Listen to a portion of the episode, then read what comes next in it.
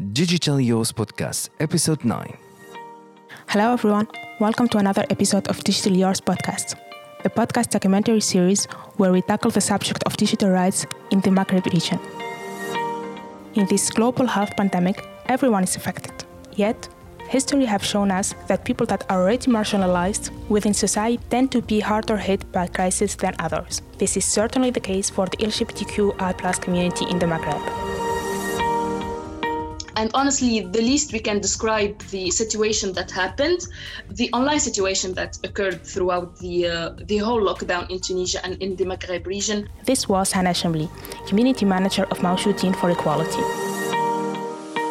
So Mawjoudin is a Tunisian-based uh, NGO, uh, work, working since 2014. Uh, we started by uh, a Facebook page. We've worked through, through uh, online uh, campaigns, online activities, just to gather and to have a good networking of the LGBTQI plus community in Tunisia. Uh, now we work mainly on the subject of sexual rights, bodily rights, sexual health, and we work also for the for the queer asylum seekers and queer refugees in, based in Tunisia. To know more about the challenges facing the LGBTQI plus community during COVID era, continue listening to our conversation with Hannah as we tackle what type of cyber violence increased during lockdowns, platforms' responses, the impact on the victims, or as we like to call them, survivors, and what could be done to support them. This episode topic may be a taboo in Maghreb societies, but this is exactly why we need to listen carefully and educate ourselves. So, Hannah, just to start with a very simple question I ask all my guests. Um, how COVID 19 impacted your internet life, in a way, your consumer behavior in uh, with the internet? Like, did you move uh, your studies or maybe your work online? And where did you use to get your information from? Okay, so I think um, I'm talking behalf of uh, everyone who works in the organization and basically, I guess, everyone in the world because the pan- pandemic hit us all. And we've moved all of our life uh, to digital world to to the internet. And we we felt like i think everyone felt like we need to be more productive because now we we have this, the pandemic and we have this pressure to to continue doing our work and to continue continue doing our services. But it was very challenging because because the um, the connection that we built throughout the years with the community it was always uh, in real life. And then we we felt like we struggled a lot especially that uh, the community is dealing with really sensitive subject and we need to keep their online safety uh, our in our like uh, highest priority. So yeah we did indeed struggle a lot. Uh, yeah definitely. I, I think that uh, with your work it's very important to have like the personal connection and um, and yeah that definitely would have impacted you during covid. Um, so hannah if you can give us an idea on how speaking of COVID-19 pandemic is how it affected the LGBTQ community in terms of both mm-hmm. offline and online. Okay, uh, I think the pandemic absolutely did affect the LGBTQI plus community, uh, and cyberbullying affected a great deal of members of this community in Tunisia and in the Maghreb region in general. And I, uh, I believe it was one of the focal problems that was addressed and denounced and even reported uh, probably the most during the first wave of the pandemic and during the lockdown in Tunisia. And in Mawjoudin, we received a, a, great deal of requests and calls throughout our emergency number that remained available and active 24 7 for members of the Tunisian LGBTQI community and basically to any marginalized group of people in general. And we were able to witness the, the change that uh, the pandemic uh, did to all of us basically and throughout these calls we have received uh, the inc- and we have witnessed the increase of the cases affected by cyber violence and cyberbullying and uh, I think the pandemic has proved again just that people who are already marginalized within their societies tend to always be more affected by any crisis than others.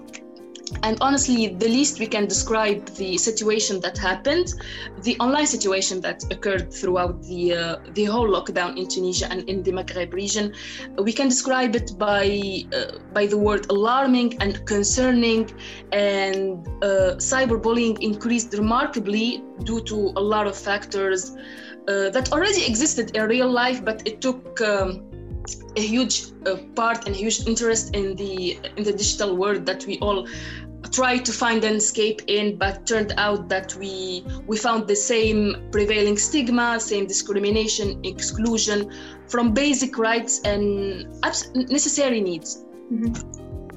Um, Hannah, I would definitely ask you to please give us the um, support number, uh, like phone number that people can actually reach out to. Keep it in the show notes so that for anyone who actually needs that can find the information. Um, so yeah. let me dig deeper in here when you talk about cyber violence and cyberbullying. Um, that's one sometimes a broad term, cyber violence. Mm-hmm. What kind of threats threats are we talking about? What kind of what? Threats, like uh, uh, which forms does it take? Well, actually, we have witnessed and uh, we, we, witnessed different and various types of uh, and forms of cyber violence. Uh, to mention a few: online harassment, threatening, bullying, forced outing, stalking, hate speech for the LGBTQI plus community, uh, unwanted learning, and especially we've witnessed the most online blackmailing through pictures, uh, sensitive content, sensitive videos, text messages, throughout, of course, social media, and especially date, uh, dating apps uh, for the community. Mm-hmm. Um, and here, uh, like somehow I would say that probably is this like specific to the lockdown or that is this have been happening so long and it just increased um, which scenario was it it absolutely has been happening f- for a very long time. Mm-hmm. But uh, the, the thing that was very concerning is the increase of cases that are dealing with cyber violence, violence or threatening or blackmailing, online blackmailing, and uh, sharing of sensitive content and forced outing, as I mentioned. The increase of the, the people uh, reporting those cases has increased in, in a very alarming way. Mm-hmm. Um, so let actually let's focus on people facing that um, because I find that sometimes that's something we overlook. Um, how cyber violence actually impacts um, the victim. Um, wh- what impacts are we talking about? Okay, so I think that cyber violence uh, and uh, the impact of cyber violence on the victims, of course, differs completely to each individual and each group of people. And sometimes it would even continue posing challenges to the victims even after the case is dealt with and it's over. Many proceeds, for example, self harm thoughts, self harm behaviors, feeling upset, stressed, worried, afraid, uh, feeling alone, and uh, the words that uh, I think describes their situation the most is defenseless. Because they are put in a critical situation they feel alone in a digital world. They believe that there are no ways to seek help especially in societies that criminalizes them in the first place. And if they report or denounce the bullying, the they feel like the blame will be put right back to them and they will be the only one blamed for what ha- happened. Uh, the impacts could also be mentally, emotionally, uh, socially, and if it's not dealt with properly, it could, of course, lead to more concerning damages on the victims. And that's what we have uh, been dealing with uh, through our work in Mawjoudin it could it could also which is a very uh, as i as i noticed a very remarkable point it could have uh, threatened their physical security. Because as we know that not, not everybody was guaranteed complete security and complete safety within their homes families colleagues roommate and people generally they were stuck with during quarantine. We have actually encountered situations and cases who were executed from their homes in the middle of the pandemic because of an online forced outing, because of sensitive content that was circulating through the internet. And since the internet and digital world was was our only available form of connecting to others during quarantine. Now, honestly, you can only imagine the struggles they faced afterwards and the impact it did on them to build trusted and uh, worthy links throughout the internet and even after in real life. Uh, so the digital space becomes unbearable and toxic and damaging to them. And they, of course, can't escape it because the whole world is dealing with a pandemic and we are all stuck home in front of our screens. So, yeah. Yeah, so, um, and here when we, we are talking about digital world, we'll you actually explained that it's also it's like it could be social media platforms but also dating mm-hmm. apps and uh, other forms right mm-hmm. yeah um, so here i'd love to, to ask you let's put the scenario of someone actually um, dealing with cyber violence online how victims usually um, let's say um, report or not report you, you actually will tell me about the um, do people get uh, like make actions against this uh, cyber violence or not and how they usually proceed okay. that's a very important question because uh, it's very important to uh, to uh, to clarify the, that there are ways to um, to encounter cyber violence and to respond to, to the needs of the victims. Actually, uh, to Mawjoudin, we have a very easy and simple uh, structure to follow. If you call us through our emergency line or our through helpline, or you email us, or through our social media, uh, Twitter, uh, Instagram, Instagram, Facebook, you can you can talk with a counselor, whom you can tell your story to, with with all safety, of course, and the counselor will identify uh, your problem will identify your needs and how can they proceed to help you. We actually uh, work with our trusted partners access now and they are uh, uh, specializing in digital security. So we report the post we report the sensitive content or we report the accounts uh, from which you are receiving the blackmailing and the threatening. And um, and we delete the, we, we help you to delete the post and to delete the content that has been circulating and affecting you. Uh, and to people who uh, who are seeking legal help and legal measures we can help with that as well. But of course we, we uh, it's our responsibility to uh, to tell them the pros and cons that and and the, the details and the procedures to happen later after you uh, you uh, you denounce the mm-hmm. the cyber violence or the bullying. And we provide of course uh, psychological support online psychological support. And now we provide it even in our uh, in our headquarters. Uh, yeah and we provide legal assistance in collaboration with our partners and we take in charge cases who seeks protection accountability uh, and of course we find it as i said very important to tell them the different procedures and what could be done and as i said the pros and cons. Mm-hmm. um, so hannah let me actually uh, elaborate on that in the legal part. Um, people usually there is the um, stigmatization or let me say the stereotype that usually everything happening online that don't actually count but it's changing. It's, we see that people are um, persecuting some uh, other users for posts etc how is it when it comes to the local context of course?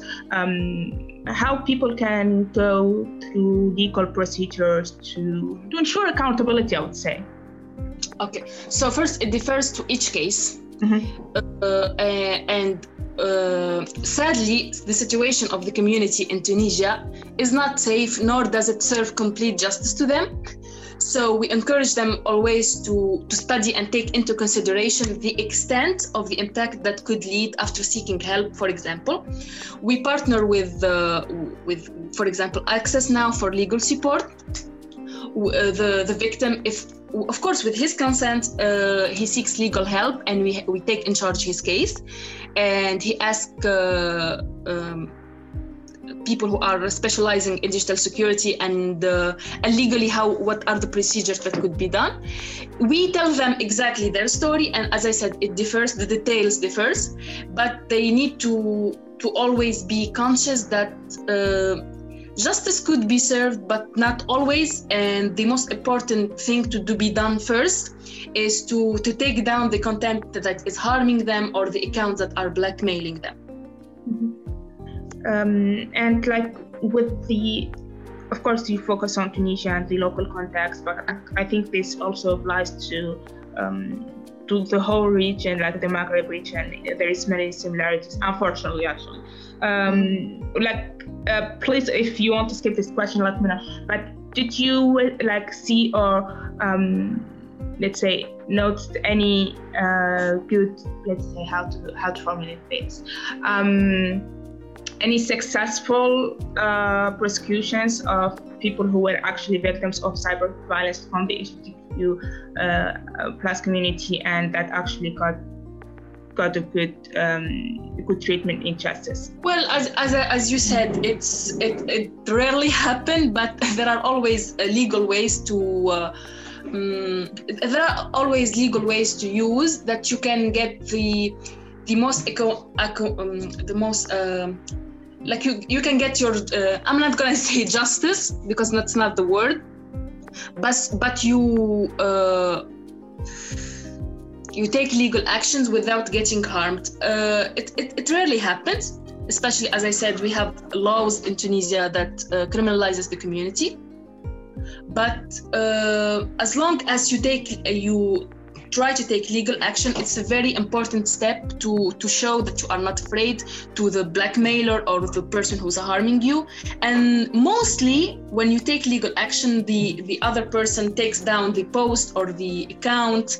So without like having to go to the court, especially in in lockdown, even women who, who were uh, harassed online did not have many options to to uh, ask for legal help, not let alone our, the, the, com- the community that is criminalized in Tunisia in the first place. But the moment you you take uh, legal uh, actions, I think for, from what what I saw from my work, uh, the the blackmailer always tend to the blackmailing stops in a way. So let me now shift to actually the amazing work you're also doing on, uh, with Mawjoudin on. I saw that you all. You, focus on the mental health of the community and you try to address this problem that actually got increased in a way during the um, the pandemic. Tell, tell us about a little bit about that work. Uh, actually, uh, as, as you mentioned, we are struggling within the community from lack of awareness of the sensitivity, sensitivity of the subject and the, the effect it might cause on the communities. And we always uh, tend to to hold campaigns that alarms commun- uh, the LGBTQ communities and tell them about their rights and what could be uh, wrong. And we support them through initiative uh, for the victims of cyberbullying that could include structured or scheduled group of support, uh, therapy groups for the victims. We always tend we focus more on educating them and raising awareness of this on the subject and to tell them that there, there are always ways to seek help. And of course, as you said, we, we focus a lot on the mental health part of the situation because the situation could be done, could be dealt with. You could have um, uh, got the protection you needed and uh, you got the accountability that you needed, but you, you are still affected on a mental on a mental level. And we provide, of course, psychological, uh, continuous uh, psychological support to, to the victims. Mm-hmm. Um, and when it comes to like the cyber security uh, issues, um, is, there, is there an awareness uh, in the community? And I know that when you speak of uh, Lambda Citizen, people are not usually very aware of uh, cyber threats and the importance to actually protect oneself when it comes to cybersecurity. How's the case when it comes to the LGBTQ plus community? Yeah, actually, thankful, thankful, uh, thankfully, a lot of uh, Tunisian NGOs that that works for the safety of the LGBTQI plus community and other marginalized groups and communities. Uh, well, thank thank thankfully they, we they have been raising more awareness through campaigns social media posts. Uh, we have been holding a lot of uh, online um, online workshops uh, to educate people on digital security, uh, what are the latest technologies in, or- in order to safeguard themselves from being victimized. Uh, we tell them about the procedure that, that could be done in case something happened to them, in case they have been hacked, they have been blackmailed or threatened. So, yeah, I think the awareness has been slowly being raised, which is a very, uh, which is a very positive thing because uh, before we did not have any any means that could protect us in case something ha- happened even to people who are working in ngos let alone members of the community. True. Um, and now going back to the what could we do better? Um, first let me start with the legal framework. We know as you addressed that unfortunately the uh, community is criminalized in in the legal framework in Tunisia and also in other uh, countries in the Maghreb. Um, how do you address that and how can we, uh, in a way, advance the legal framework in Tunisia to actually protect the, uh, the community and have this social dialogue? So I, I think uh, that e- even social media have a role to play in educating people and in holding uh, blackmailers uh, accountable. Uh, and that has been done. Uh, we have been contacting a lot of because the, the the cyberbullying always happen on social media or dating apps. So it's important to keep a connection. Uh, uh, to NG, NGOs keep connection to those social media platforms to tell them about the what has been happening on their platform how can they do better? And during quarantine which is something very positive uh, there has been a response from facebook from instagram uh, about the complaints and the the, the report uh, the reporting that we did. And as I mentioned, it's very, very important to always educate members of the technologies and how to safeguard themselves and how to be more aware of their of their digital presence and how, how can they protect themselves? Uh, so when it comes to the response from the platforms, how can they actually do better? Actually, by responding faster, by taking into consideration the, by, by changing the, uh, how, how can I say it, the, the rules about the, the, the, the rules about maybe? Exactly exactly uh, about their social media platforms and they take into considerations the um, the, the, things that could harm the uh, the communities. Uh, and actually for facebook for example they have been offering to uh, they have been responding very fast. They have been taking into considerations the things that have has been occurring for in their platform for the lgbtqi plus community and the the the networking between us and them has been probably much easier. Nice nice. That's good to hear. Um, now let me move to the um, legislators and government. Um, there's definitely a huge um, huge space of improvement. Uh, but what we you wish to see in the future? Regarding the government government yeah. I think that first uh, it, it's all linked to the laws that we have in tunisia and in the maghreb region in general. Uh, i think the tunisian laws are not even protecting us in the real world. And we, we don't have any law or any article that uh, denounce the uh, the uh, the hate uh, and speeches and the hate acts that has been happening online for the community I think it's it's a long way to go because this, the the subject is not even being taken seriously. Uh, so yeah, I think it, it's all linked. If if the laws change for the community in real life, it could also affect our digital presence. But as I said, it's a very long way to go. Yeah. Uh, I, I would like to be mindful of your time, Hannah, and ask you actually what uh, final question, which is um, mm-hmm. how when it comes to the civil society and activists and people who want to actually engage and help with uh, protecting and addressing the problem of cyber violence or any other problem online when it comes to the community, uh, what you wish to see in the near future, but also on the long term? Mm-hmm. Uh, well, I wish to see uh, more awareness to the subject, to for it to be taken more seriously, for uh, for online platforms to to as I said to take into, into consideration the the harms that has been happening and that they are the ones who can make a very permanent change. I hope I wish to see uh, more collaboration to people who are working on this subject because it could lead to a very positive uh, impact.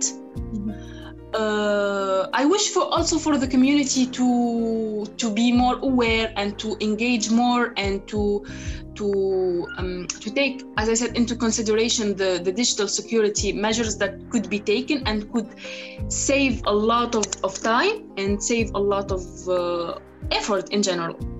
Yeah. Um, and if you have any uh, other points that we didn't address or closing remarks that you want to to actually uh, highlight, please feel free to do so. Thank you so much. Uh, actually, I might mention again that uh, uh, help could al- al- always be sought. That we have uh, helplines for such cases. We have have emergency line. You can contact us through any social media platform. You can seek help and with all uh, with all secrecy and with all with all safety, of course. And that's what NGOs are working for in the in the first place. That and you can always seek help and we are always available. This was Hannah Shamli, Community Manager of Mawjoudin for Equality. And on this note, we come to the end of this episode. Personally, I learned a lot from this conversation. I hope you did too. We tackled the cyber violence against the LGBT plus community in Tunisia and the Maghreb. We learned the different forms it might take, the repercussions on the targeted victim, in addition to the required support. If you want to learn more about Mawjoudin, or if you are facing cyber violence yourself. Please check the show notes for links and ways to ask for help. If you need help, please reach out. They can help you or at least give you guidance. You're not alone in this. Digitally Yours podcast is a streaming HD production for THD.AN with the collaboration of the ISS Center. This work was carried out in the context of the Africa Digital Rights Fund with support of the Collaboration on International ICT Policy for East and Southern Africa.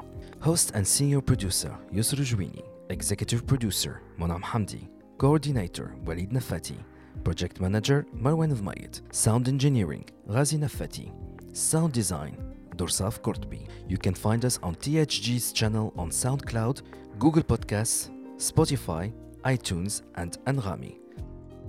Or visit www.digitalyourspodcast.com.